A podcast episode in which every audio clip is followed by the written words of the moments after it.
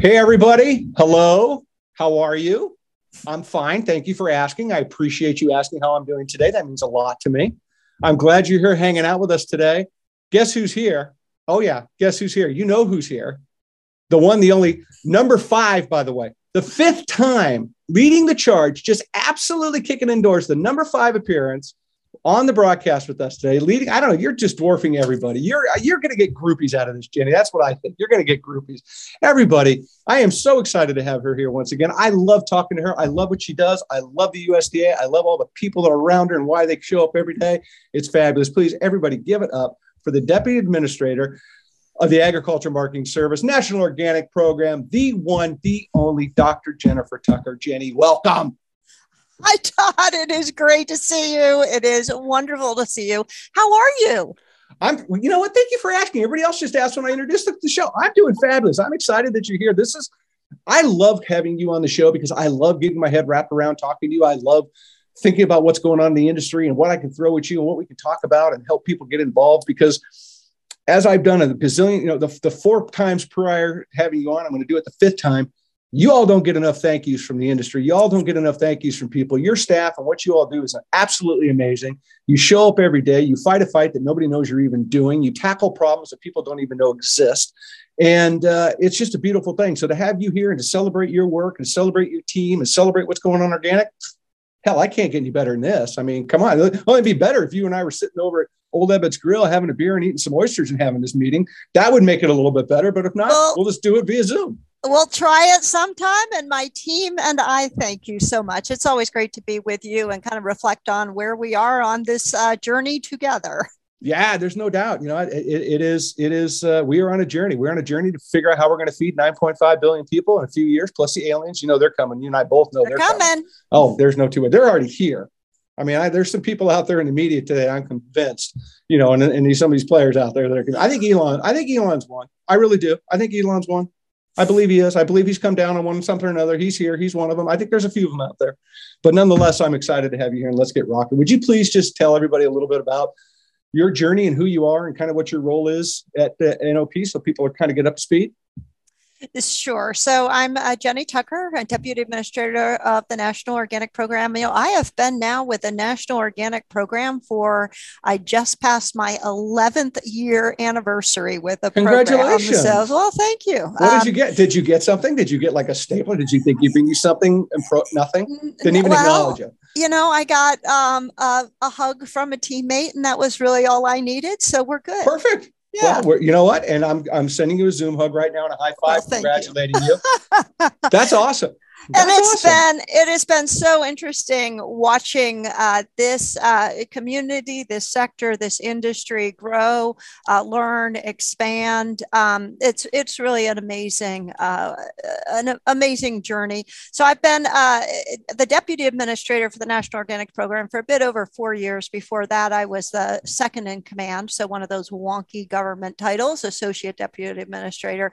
Uh, but it has allowed me to see sort of all the different parts of the organic sector and to to watch it uh, really uh, reach a, a, lovely level of growth and, and maturity. And so um, my job is to uh, help uh, protect the organic seal. And so there are people across the organic sector that are protecting the seal, but our job is to oversee the USDA organic regulations. So we develop standards and then we enforce those standards. So when you go to that grocery store and you pick that organic product, we establish what those standards are that allowed that product to be called organic. And then we make sure that it is what it says it is. Yeah, I love it. And it's a big lift. It, you know, and and especially from the perspective you have, the time, the tenure and what you've seen you know you've done this the whole time. This has been a ro- this has been a roller coaster ride that in a lot literally it's just continued to keep going up right? It's just like click click click click click click you go you know and it's like it's been a ride. I'm quite sure of that when I started, we were at exactly 30 people, um, and yeah. now we just passed 80. Uh, and it's really uh, for a program to continue to grow in response to industry growth, sector growth, uh, because that's who we're here to serve. It, it has been a remarkable journey.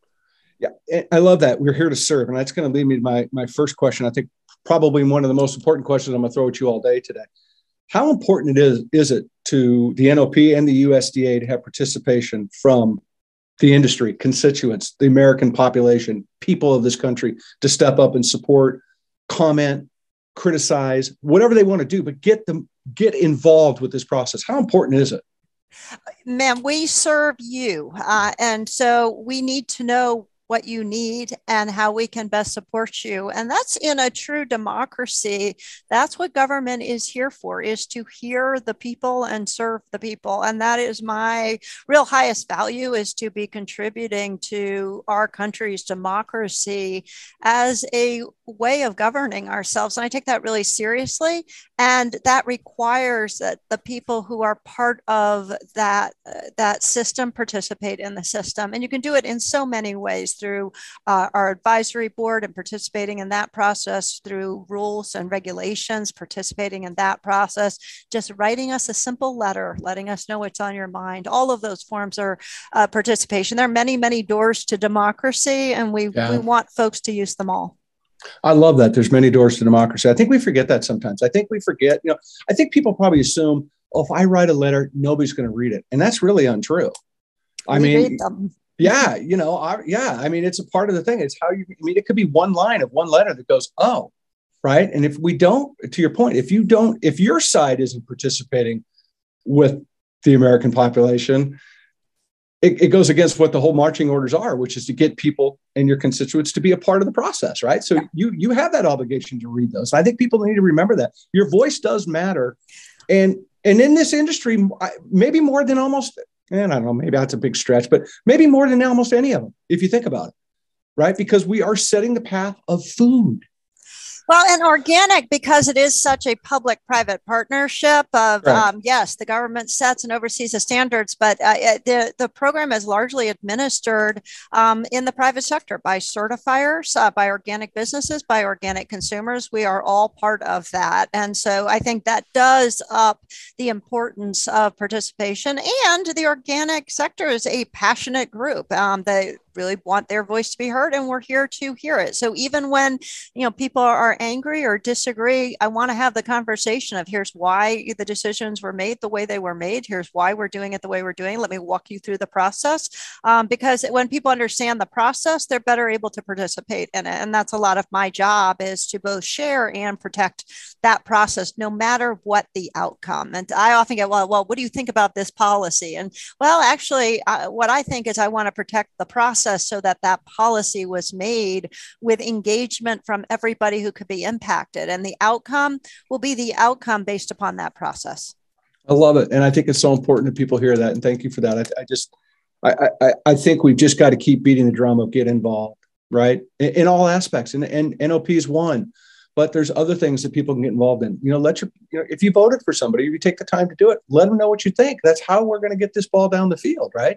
It's super important. So I love the fact that that engagement is something that you lean into, that you want, that you're seeking, that you're asking, and that's why I know, you know, for me, it's such an important first first volley to come out there. I want to get into some of the things that are kind of going on. I mean. Um, obviously we talked a little bit about what the NOP is. We got an NOSB coming meeting coming up, so I'll get to in a second. I thought, but before we did that, there's been some pretty cool things that have been happening at USDA that I do want to throw out on the table. I think that are worth some time and energy. And one that I think is really cool that I'm seeing a lot of uh, press about, a lot of people talking, you know, really positively about, is this organic transition initiative.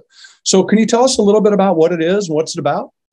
Yeah, and so uh, one of the things, Todd, that you and I do are um, we play acronym Scrabble, and so we've got some important acronyms to introduce, uh, and it's within a context of a very exciting initiative. So we'll throw some acronyms in there, but it's really about the initiative. and, there, and, and, by the way, there is a quiz at the end. So there's, there's always a quiz at the there's end. There's an acronym, acronym, quiz at the quiz, end. because it wouldn't be the government without the acronyms. But um, so let's talk a bit about this initiative. USDA has announced three $300 million. So uh, um, that is a, a, huge investment in organic uh, for a new organic transition initiative. So that's the first acronym, OTI, the Organic Transition Initiative. Uh, and the purpose of this 300 million um, OTI initiative is to provide comprehensive support for farmers who are choosing to transition into organic production. It is also designed to help current organic producers um, that may need technical assistance or some mentoring in a certain area if they want to expand their business.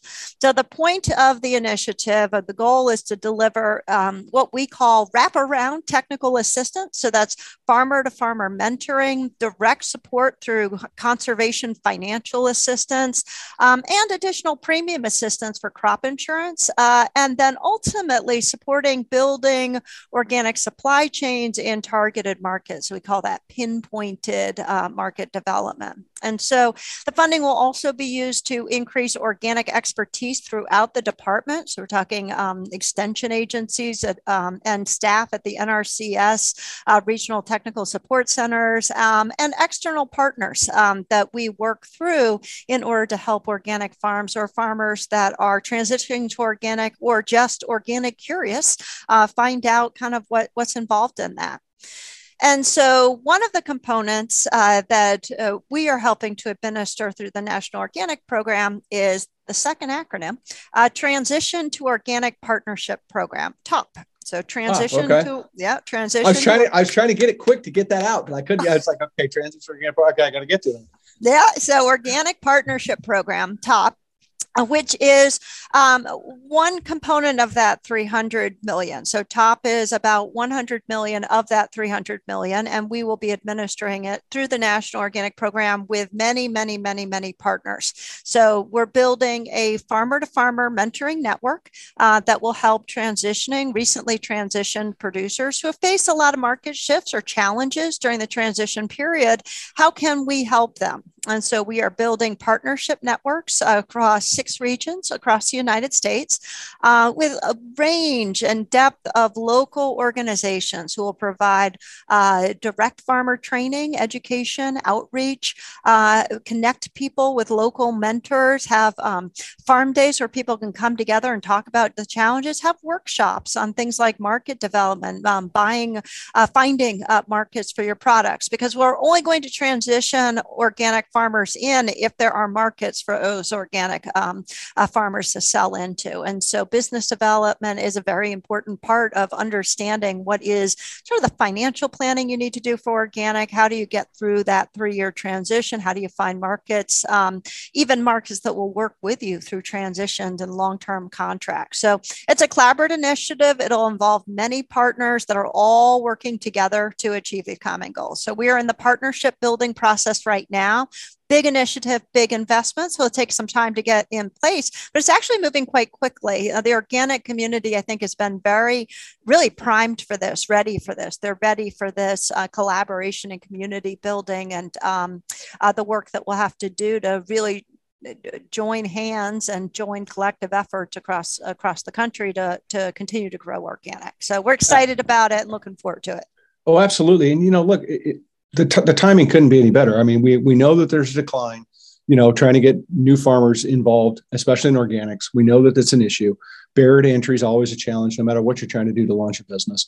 Um, but when you think about market opportunities, which is really a, you know a strong area that to, to get people enticed to, if we're not adding more organic farmers and yet demand's increasing, that runway for new people to come on is laying there for you to, to really get into. And I think that to me, when I look at this initiative and I think about where the industry's heading, the demand, what I'm seeing, what I'm hearing, what I read, this is a, a, a as good a time as you're probably going to get to jump on board, come over, you know, get out, come over, follow the light, get away from the dark side, come on over and join us because I think those opportunities are going to remain there. And as you deal with an economy that's that's doing what it's doing on a global scale, and you think about supply chain problems and these other things, this is a really really good time for folks to be strongly considering joining, you know, the organic folks out there and getting that, you know, that I, I like to call it that lift up, right? You know, you're getting out of that chair and somebody throws that hand to give you that boost. This is the time to grab that hand and go for it because I think the market's receptive to those to, to, to new folks coming on board. Well, thank yeah. you, Todd. See, you're a great spokesperson for the program, and we've gotten so much positive feedback about um, the the intent, the design. Uh, so we're we're very excited to to really move forward and start getting this assistance uh, out where it's most needed. Well, thank you. And well, you know, look, it's it's.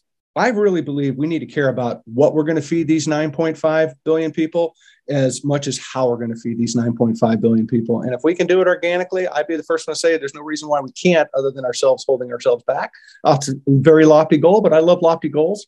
right? It keeps you motivated, it keeps you moving forward. So I think this is a great time for this initiative. And I think it's a great time for people to take a hard look at it and step up because we need you, right? We need you. So yeah, I love it. Well I think put. it's great. Thank you.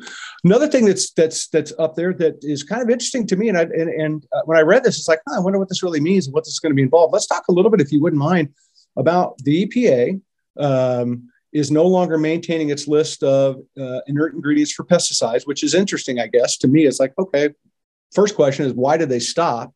And then the second one, so I'm gonna throw I'm gonna throw you two on this one, anyways.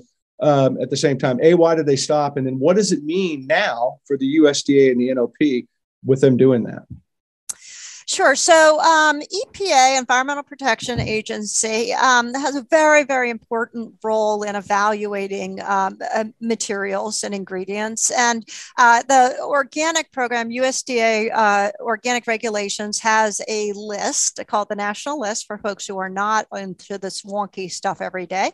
Uh, and the National List uh, lists um, the uh, synthetic materials that are allowed in organic production and the natural materials that are prohibited prohibited, and then materials that are allowed for processing. And so, what we're talking about here is two listings on our national list. It's actually very specific EPA list three and four, which relate to mainly inert ingredients that point to EPA. So, they're EPA list three and four. And at the time the regulations were put in place in 2001, list three and four uh, were actively kind of run by EPA. Now, EPA, like every federal agency, goes through some changes.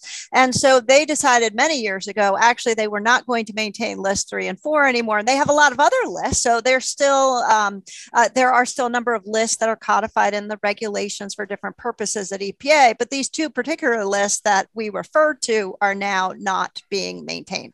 And so the board, the National Organic Standards Board, which we mentioned a little bit earlier, mm-hmm. uh, had has worked for a lot of years in um, coming up with options of how do you replace list three and four so that people know which ingredients are allowed. And so they did some really, really good work. Um, they recommended an option of using a different EPA list. Uh, and we went to EPA and said, okay, what do you think of that option? We've got a recommendation from our advisory board to use this other list you have since you're not doing these lists anymore.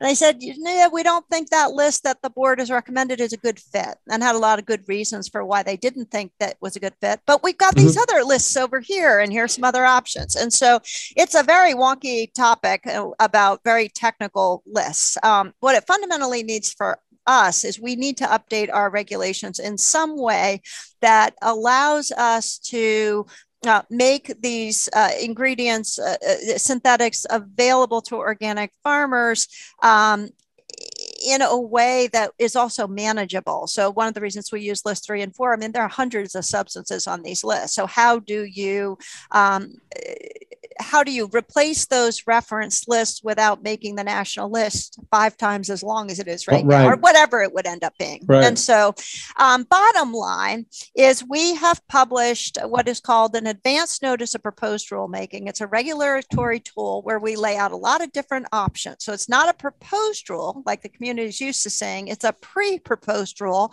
where we say, okay, here's what the problem is, uh, and here are a bunch of different kinds of solutions. What do you think? Give us input. And so the community will give public comment on that. And then ideally, we will move to a proposed rule with okay, this was all this participation we got, back to the participation point, And here's what we think the best option is given the trade off. So it's right. hard anytime we're relying on other agencies' regulations. If those regulations change, we've got to figure out what to do. And so this is a classic case of that happening. What so in thinking about the industry now and thinking about what you know we, we lean right into about the word participation right off the bat i'm going to ask to go back to the whole thing what are your expectations or hopes you know for the community organic community to participate in this process because uh, is, to your point it's a big deal and it, it, it is not it, it's a complicated issue it is not you know the, not everybody's going to be into it right? It, it's a, it's a it's it, there's a lot of lifting to go with this. So what, what are you what are you hoping for the community gives back to you in this process Um, there are some real experts on this out in the organic community. And so I do what I'm hoping is um, that the different organizations with interest in this topic, um, eh, some of them are membership organizations, some of them are scientific organizations, that they'll really think through what the options and implications and trade offs are on mm-hmm. these lists and give their input on where those trade offs might be. There are lots of different ways of sort of philosophies of approaching this, and they will require trade offs. Um, it's really easy to point to another list and say, wow, that's the list, go deal with it. Uh, when those lists go away and you have to either replace them or build your own list, um, there's a lot of considerations that have to go into that. And so we're looking for solutions right now is um, we're looking for solutions from smart people who are willing to be um, very thoughtful about the trade-offs involved in different solutions. And the organic community is good at that. So I have full confidence in the ability to get some very, very thoughtful input in. I love it. I love the word thoughtful, right? That when you when you start when you start from perspective of being thoughtful, God, you can accomplish a lot, can't you? All that uh, really smart critical thinking. We've got a lot of good smart critical thinkers out there in the community, and so I invite them to this process. I love it. Another thing that's that's out that I, I know has been a, a big project and is and has been uh, is out now in the ethos of the world is the organic livestock and poultry standards. And you guys are now asking for comments from the public about organic animal wel- um, welfare reforms. So, two part question again, you know, and I, I got to throw the, the participation word at the bottom of it. But a talk about what the what this means, what you're looking for, and how do folks participate to help this along? Again, kids, let's participate in the process.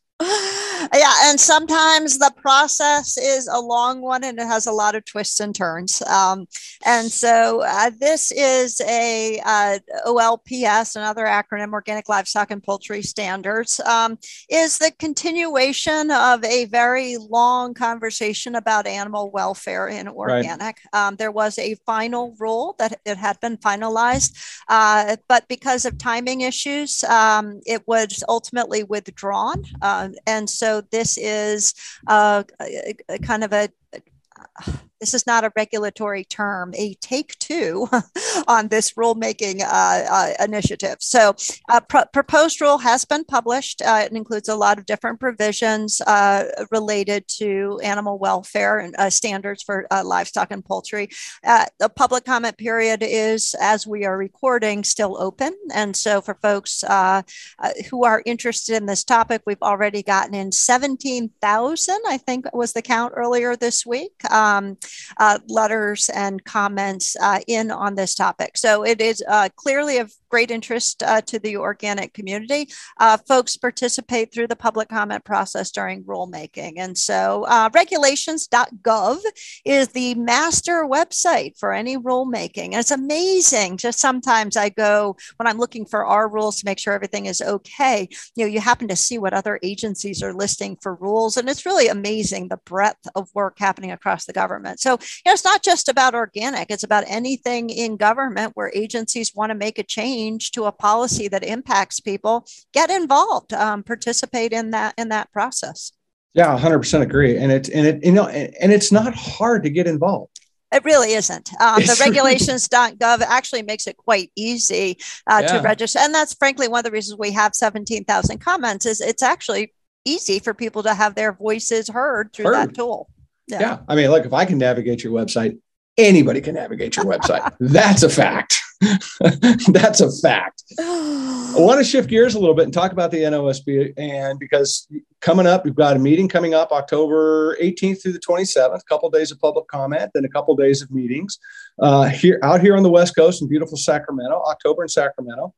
Fantastic time to be on the West Coast. So before we get into a little bit and kind of drill down to it, could you give everybody just a little bit of a quick little recap of what actually is the National Organic Standards Board, just for those that may not know? Yeah, National Organic Standards Board is the advisory board that helps um, bolster participation. So, always back to that theme of participation. Um, in fact, Congress um, thought participation was so important, they built it into our act. The Organic Foods Production Act um, uh, established the National Organic Standards Board as 15 volunteers from the organic community who advise USDA and the Secretary in the development of the standards. And so, they meet twice a year. They represent all all perspectives from the organic community. It includes handlers and processors and scientists and consumer um, uh, representatives and um, uh, environmental protection, natural resource conservation um, specialists. It's amazing the range of people on the board. And so they listen to public comment and then they make uh, recommendations to USDA that then uh, feeds into the policy process. So uh, they meet twice uh, twice a, a, year, but work throughout the year right. on evaluating different topics.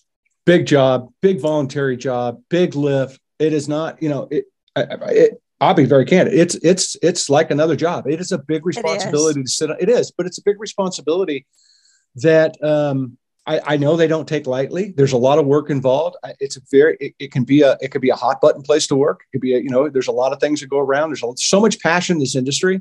Uh, it's tough to, to mitigate. It's, it's tough to navigate through that some of these times. I commend all these folks that are, that are putting this time and energy and doing this lift and how important. And again, nobody's out there thanking them. They're bitching at them, but they ain't thanking them, right?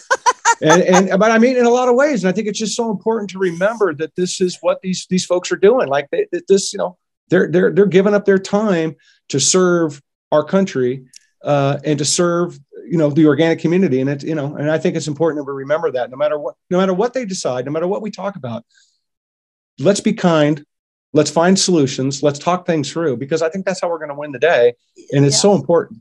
It's so important. Our board members they really do they're so invested. They are they when when they join we let them know kind of what the time commitment is and some of their eyes get really big and yet they're still all in. Um, and they really do represent um, uh, uh different perspectives uh, throughout the, the community and we should even when we disagree with their decisions, um, are surprised by their decisions, don't understand their decisions, we need to respect and hear them yeah, and thank and, them and, thank them for that work. Yeah, and participate, right? I mean, you know, and and so you, you know, so there's public comment periods that come with this meeting, right? So there's two days yep. of public comments. Uh, some and, and of course this is an in-person meeting. And this is, I'm, I'm gonna, I'm gonna butcher this, Jenny, but you're gonna have to hold my hand. This is the first in-person meeting in how long? Yeah, we were talking about that earlier today. I think it's three years. I think the last time we were together was Pittsburgh, which was fall 2019, because it was spring 2020 when you know we the wheels, ended up the wheels, the wheels uh, our world changed. So yeah, it's a it's three years. Um, so yeah. uh, I am. I I think that it will be a time of uh, rejuvenation, of healing, of recovery, of just remembering where everybody sits. So I, I hope we'll all just be very mindful of the significance of the moment and approach it with a lot of just um, thoughtful back to the thoughtfulness um, yeah. thoughtfulness and respect for the process and grateful for the fact we can be together. 100% you know it's so funny because you start to go back to some of these events these trade shows are coming back on. In some ways it's like the asylum doors open and i get to see the sunshine for the first time. It's weird. It's people just don't know what to do anymore around. It's great though but the level I think the camaraderie that's come out of of this time away from each other and the love that you're feeling back to people, the missing, the conversations, you know, driving forward, it's very powerful. And I think this this meeting is going to be along those lines when everybody gets together and takes a breath and like, oh wow, we this, we're really doing this. So in person meeting is going to be the 25th through the 27th up in up in the Big sack here in California, which which will be really something special for people to come join if they can or participate because they are going to be on Zoom too. So you can Zoom watch these, correct? Yeah, this will be a big change for us. Um, it used to be that if you wanted to experience the national meeting, you had to be at the meeting or you had to wait for the transcripts to come out. We are right. going to um, really try to broadcast uh, in real time through Zoom, so people who can't be there uh, can uh, can watch at home. And so I, I, that's probably going to be the most difficult part of it: is how do you hold a meeting with 150 people all in the room, uh, 18 board members and NOP staff, and broadcast broadcast to however many people decide to listen. So I think uh, yeah. uh, we're all learning how to do this. Uh, and so I'm uh, crossing my fingers that everything will camera, broadcast camera, appropriately. put the camera in the back of the room and hope the audio works. That's your best bet right there, without a doubt. I want to talk about a couple things that are on the agenda because I think that um, they're important to bring up. And there's certainly some some topics that are front and center right now and, and getting some press and stuff. Um, and one of which that I, I really think that I want to make sure that we keep talking about because I think it's so incredibly important is this issue about organic fraud. And uh, it's a real thing. And so, can you give us some insight on why this is important for folks to understand and uh, you know, just what it's about? Yeah, um, fraud is something uh, I spend uh, an awful lot of my days and nights uh, worrying about because my job, if I have more organic farmers come to the table, my first job has to protect them from fraud. Um, and that's a lot of what we do at the program is making sure that um, that farmers can trust the labels so that when they're making that investment, they know we've got their back. And you know that really summarizes our our our role here is to make sure we have your back. Um, and that's what the fraud uh, conversation continues to be about. Whenever there is money, there is going to be an incentive for for fraud. And so mm-hmm. uh, we work on this in at both domestic and import levels. Um, that there's been a lot of focus on import fraud over the last um, uh, several years, but there have also been some prominent cases uh, involving Department of Justice, so an important part of ours in the enforcement work uh, of domestic fraud. And I think uh, the Strengthening Organic Enforcement final rule uh, has many provisions to really focus on fraud prevention. That's under review by the Office of Management and Budget right now. Um, and and that is the work will continue. So final rule uh, will be implemented and that fraud work will continue, but new things will happen and new needs will emerge. And the board has done a nice job of talking about kind of what's next, what is needed by the industry to make sure we have traceability, uh, make sure that uh, certifiers have the tools they need, inspectors have the t- uh, tools they need to detect fraud uh, in the moment on the ground uh, when they're doing their annual or unannounced inspection. So, uh, very, very important topic, central to our mission here at the National Organic Program. 100%. I mean, this industry is about integrity, and when integrity when integrity is lost, it's almost impossible to get back. And it's it's it's such an important issue. It's it's unfortunate. It's it's so dominant in your day, um, but it's well, I think it's re- but it's reality though of what this the, business is and it's not just organic, right? There is a food fraud is a thing. A fraud sure. in every industry where there is money to be made is a thing. And so I don't want anyone out there to think that this is somehow unique to organic. Hmm. Um, food fraud is is real, and we hear about it in in the news, and uh, is something we all have to be very clear eyed in uh, confronting. Absolutely. I mean, olive oil olive oil leads the way with food fraud. Honey, surprisingly, honey is like number five on the list of fraudulent items, the things are out there. I mean, there's a lot of stuff that people need to get like, wow, really? It's like, yeah, you know, you need to think about it. There's more money being laundered into into honey than almost eh, a lot. I call it honey laundering. Fascinating topic to get into, but it, but it's really important that we stay in front of this and that we keep these conversations rolling because you are protecting the consumer's interest. And I think that's something that we, yeah. as organic producers, people that talk about the industry, support industry, need to recognize that we all have an obligation to protect each other's integrity and if somebody's not living up to that, they don't need to be in the game any longer. I mean, they need to be called to the mat. I think it's terribly important. And it does take all of us. So we can um, do things at the national level, um, but you know who you're buying from, right? And you choose who you buy from. And I, I think that's very, very important, uh, particularly in complex supply chains, very long supply chains.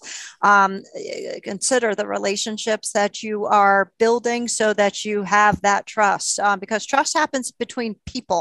Uh, and so uh, we encourage the entire industry to, to really take this on collectively. This is a, a group problem. Yeah, it 100% is. It's absolutely a group problem. And again, it goes back to participation, folks. I'm going to keep beating that, keep beating that to death in this conversation because it's so important. Yeah, that is an active part of participation. We haven't really talked about that here because we've been focused on standards. But you know, we we do have an online complaint form, and if you have evidence that there is fraud happening in the market, you know, you have some, you know, you've got a smoking gun. We want to know about it, um, and so you can file an anonymous complaint with the National Organic Program. And participating in that shared oversight is an important part of um, of the process as well. On after the standards are developed, there's no point in having clear standards if we're not enforcing them. And we need your help to do that. 100%. Yep. 100%. Want to talk? I mean, you know, just recently, um, the appellate court here in California uh, gave a ruling on the hydroponic um, lawsuit that was out there. And I just want to touch on it a little bit. And if you wouldn't mind, if you want to just throw a little something on top of that or just comment on it, I and, and see what your thoughts are. It's, it's a it's an interesting process that we've gone through. Um, and uh, the lawsuit itself is incredibly interesting.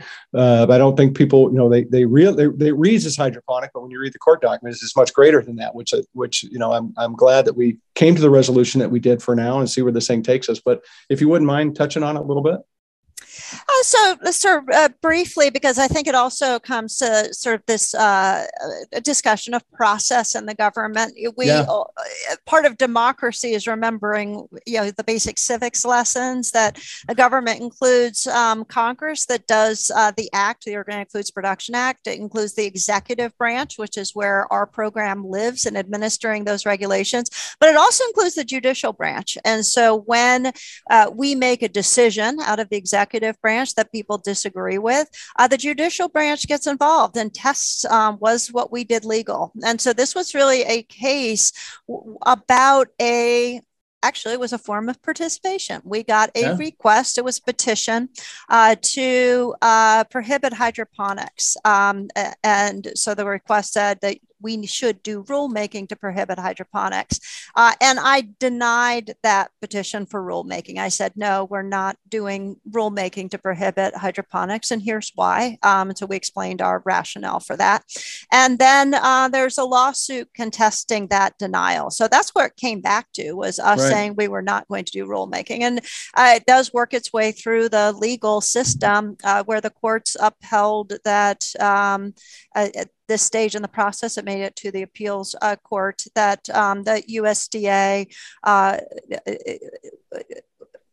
took a legal act in uh, denying that petition. And the lawsuit mm. goes into, I'm not going to try and summarize oh. uh, that at all. Uh, and that process, uh, it, there you know, continue to be other steps uh, that can happen here. But that's a, a thumbnail of of what what's, happened. What's in the public. Uh, right. All of that is part of the public record of what happened but again, it's about that participation word, no matter what the case may be. You know, and it, it was a very interesting process to be a part of. Again, I go back to what I said earlier.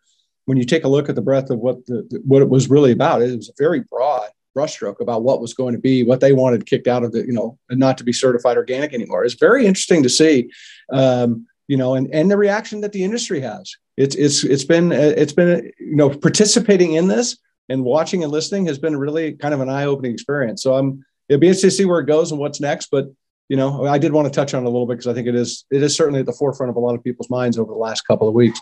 Um, one of the other things and and that's on the agenda coming up is climate smart ag for the NOSB. Um, which is a, you know what are we at the, the USDA announced is it three billion plus dollars now the climate commodities program was yeah, very like three, you know, was recently announced yep yeah it's like three I mean it's, so it's you know climate smart climate ag whatever you want you know how we want to throw it climate smart ag it's really a big topic these days. So if you wouldn't mind, kind of tell everybody a little bit what climate smart ag means, if you wouldn't mind, and, and maybe even kind of where that definition came from. And, and if you wouldn't mind elaborating a little bit on it. Yeah, so climate smart agriculture is a broad term. Uh, it, it, it, really does relate to agricultural practices um, mm-hmm. that uh, are, are, supportive and uh, responding and um, and mitigating the effects of, of climate change. Those are Jenny's words, not the USDA definition. That's, so anyone out there listening, that was sort of Jenny's version of the definition right. of that. I didn't didn't look it up. USDA definition of um, no. so, but uh, that's my kind of understanding of it. And I think that when you talk about organic, there's all sorts about organic uh, that is climate smart. Um, uh, the the uh, carbon sequestration, all the the crop practices, biodiversity support, natural resource conservation, all of those elements about uh, maintaining and improving both uh, soil and water quality.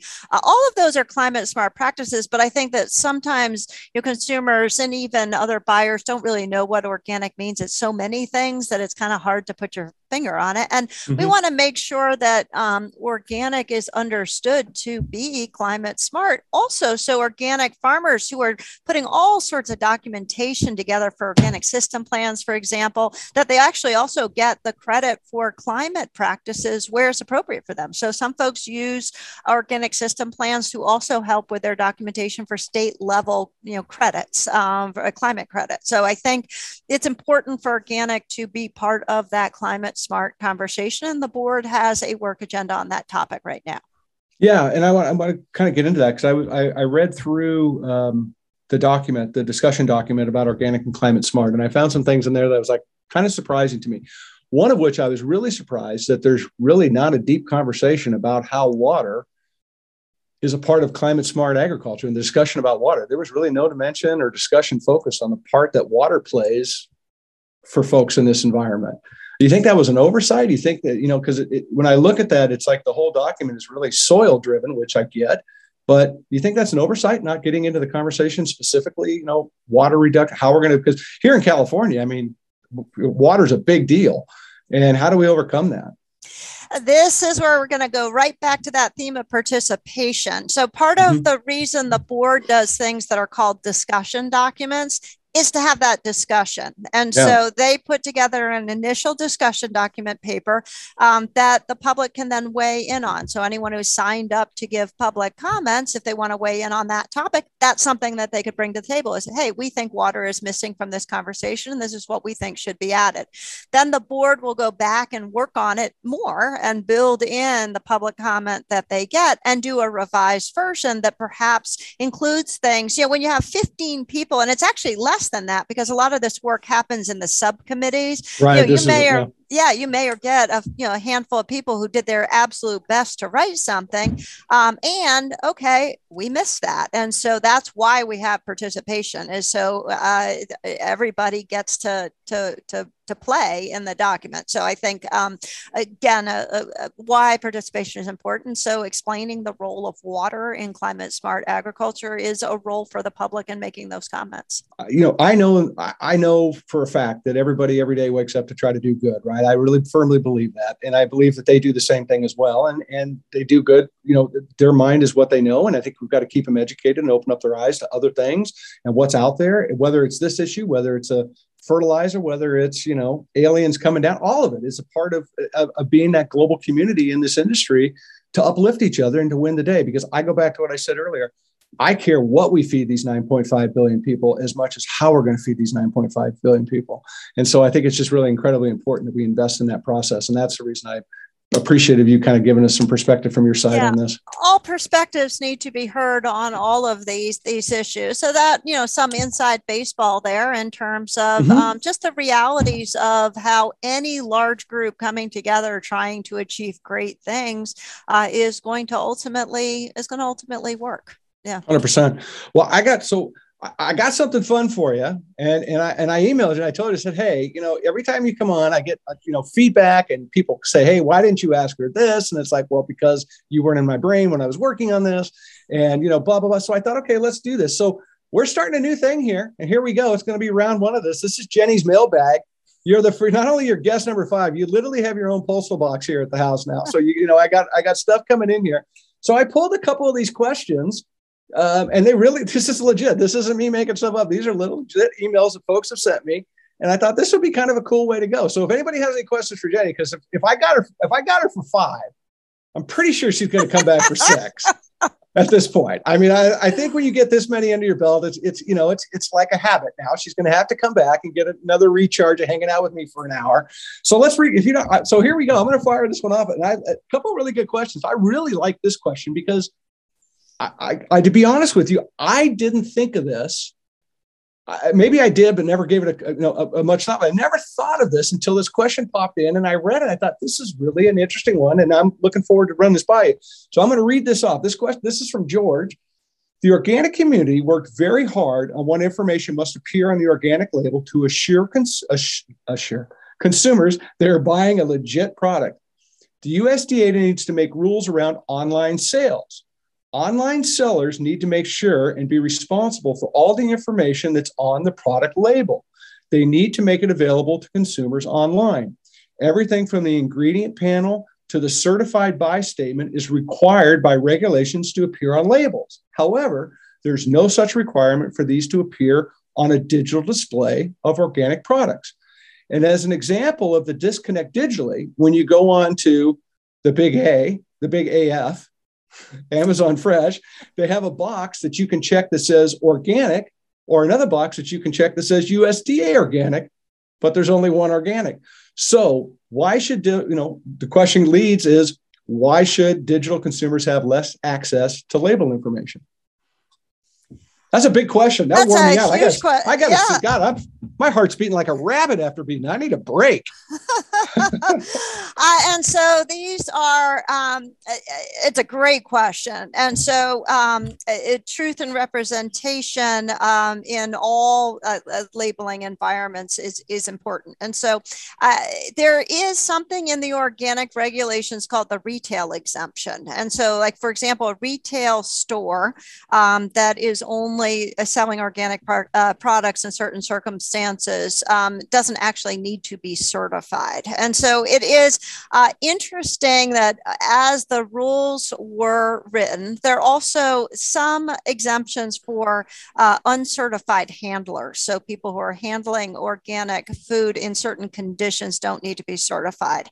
When the regulations were written, remember it was the early 2000s. And so in the early 2000s, uh, I don't know about you, but I was still, you know, calling up my internet provider on a modem. Uh, and Yeah. so, yeah. So at the time the final rules were written, I mean, people were really thinking about uh, brick storefronts. Um, that was the mental model. And it was really hard to figure out, you know, what part of a store needed to be certified. So if you're grinding the peanut butter, do you need to be certified? You know, that kind of thing.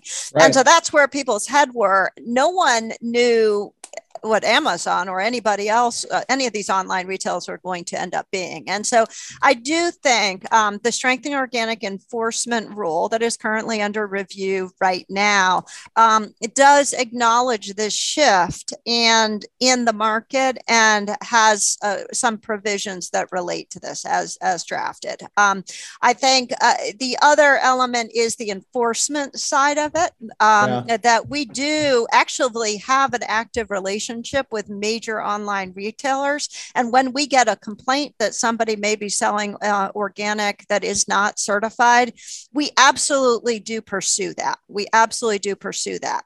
Um, and so uh, we do have a very good relationship with many retailers where truth in advertising is important to them for their brand as well. And so um, our team has a proven process for pursuing those types of complaints. So if it is on an, a website and you can't find the label information about who is it certified by, that's Mhm. the kind of thing we do want a complaint about because there should be at least a picture that allows you to zoom in and see who certified it, just like you you would in in a store. So Grocery um, store. Yeah. yeah. So both standard solutions and enforcement solutions on on that one. It is um, online environment just wasn't something that was conceived at the time of the final rule. So it was written through the eyes of a brick and mortar, not an online environment. So Well, 100%. Well, it, you know, look, I mean, the, the world is changing so rapidly in agriculture. So, you know, you're right. I mean, heck, things that you guys were working on five years ago are, are different today, right? And, I Different mean, today, all- yeah. Right. Yeah. So, I mean, it's going to have to be an evolution. But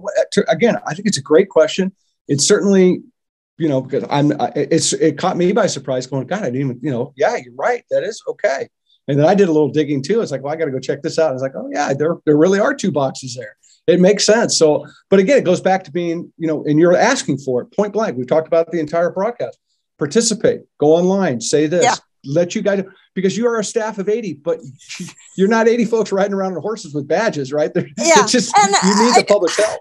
And I do want to say there is some regulatory nuance here um, that Mm-hmm. there is USDA certified organic, um, but because of our trade, we have some trade arrangements, for example, with the EU, uh, where, for example, a product that is certified under the EU standard as organic can be sold in the United States. And so Right. that's not a USDA certified product, but it is an EU certified product, and we've determined them to be equivalent. And when you're you're looking at some of these retail organizations, Yeah, the, it's they are working across borders, and so right. um, same thing for we have equivalency with Canada. So it could be that uh, if that was actually certified under the Canadian organic standard, we accept it as equivalent. It's not USDA certified, but it is Right. an equivalent product.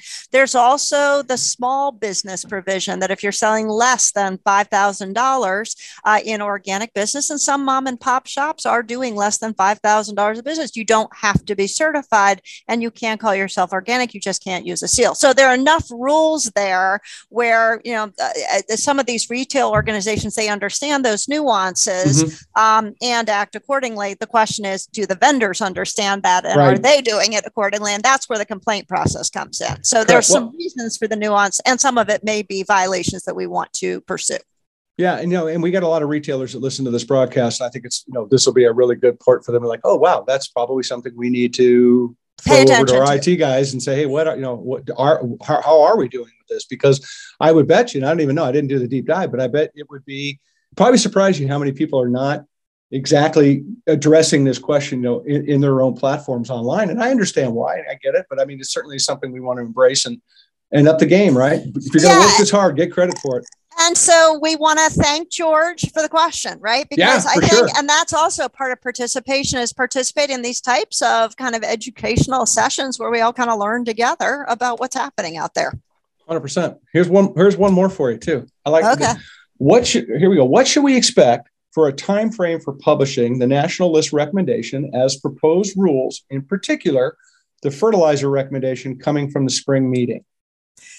Yeah, so great question. I, I think broadly for national list rules, uh, those are real high priorities for the program because uh, materials are something that farmers and processors use every single day. So when we get um, a recommendation from the board on the national list, we do tend to move very quickly. And I've, we've got a very, very strong team here where we're if you look at the rules that are coming out, they're right on the heels of NOSB recommendations um, by rulemaking standards. So um, the that rule of is particular interest uh, to uh, the community. We also know that um, there's just there are a lot of eyes on that NOSB recommendation related to ammonia extracts, and we know that the market um, really craves certainty. uh, and so it, it, we are, it is a high priority. Uh, it is a high priority for us, and we are writing it now. I can't give an exact date on no. publication. Um,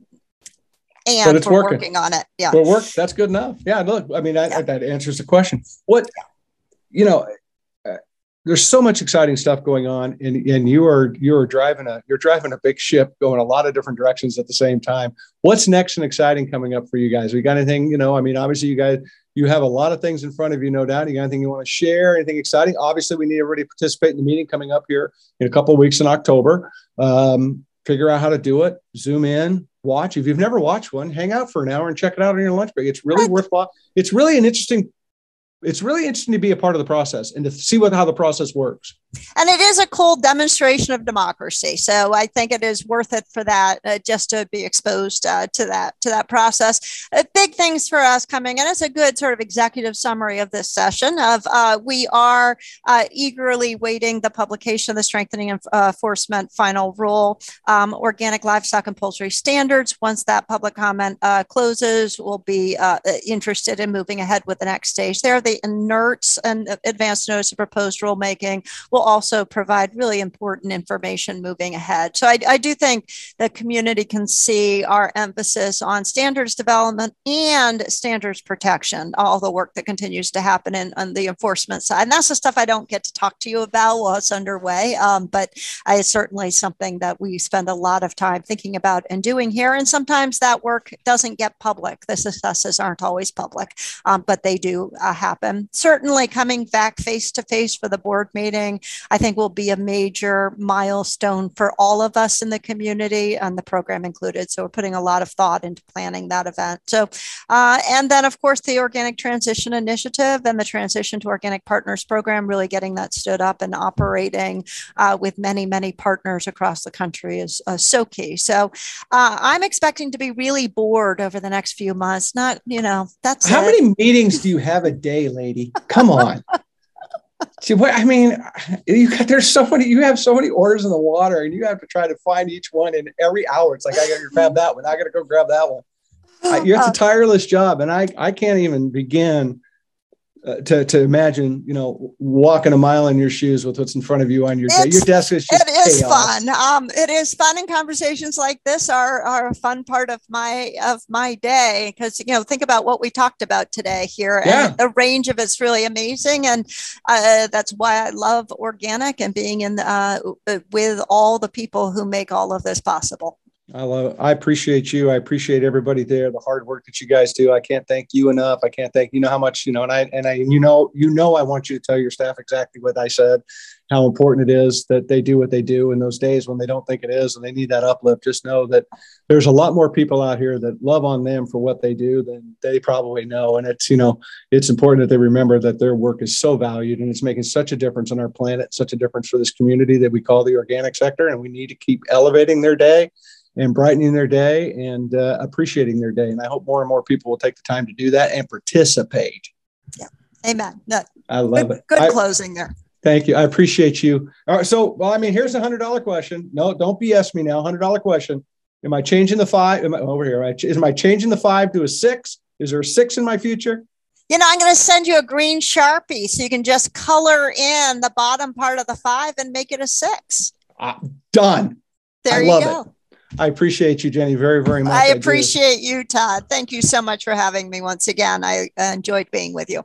It's an honor. Everybody, Jenny Tucker. I don't know what else to say, right? I mean, you know, send your mail. We're going to do Jenny's mailbag. We're Going to keep going. Who knows? Maybe we'll start doing it socially. We'll throw stuff out. We'll go back and forth with everybody, and and we'll answer questions and keep elevating the game and keep elevating the participation. Join her, join her staff, join the NOSB. Be a part of the process, and let's get over the hump and let's win the day. And let's see if we can feed 9.5 billion people organic food, huh? That Doesn't sound like a far fetched idea if we all lean into it. Let's try. Anyways, go inspire somebody today, just like I know Jenny did for me. And I hope this conversation did for you. We appreciate you. Check us out on social media. Come back and listen to us. Jenny's coming back for number six. I can't wait. And uh, I appreciate all of you for listening. Take care of each other and uh, keep a smile on your face. Take care.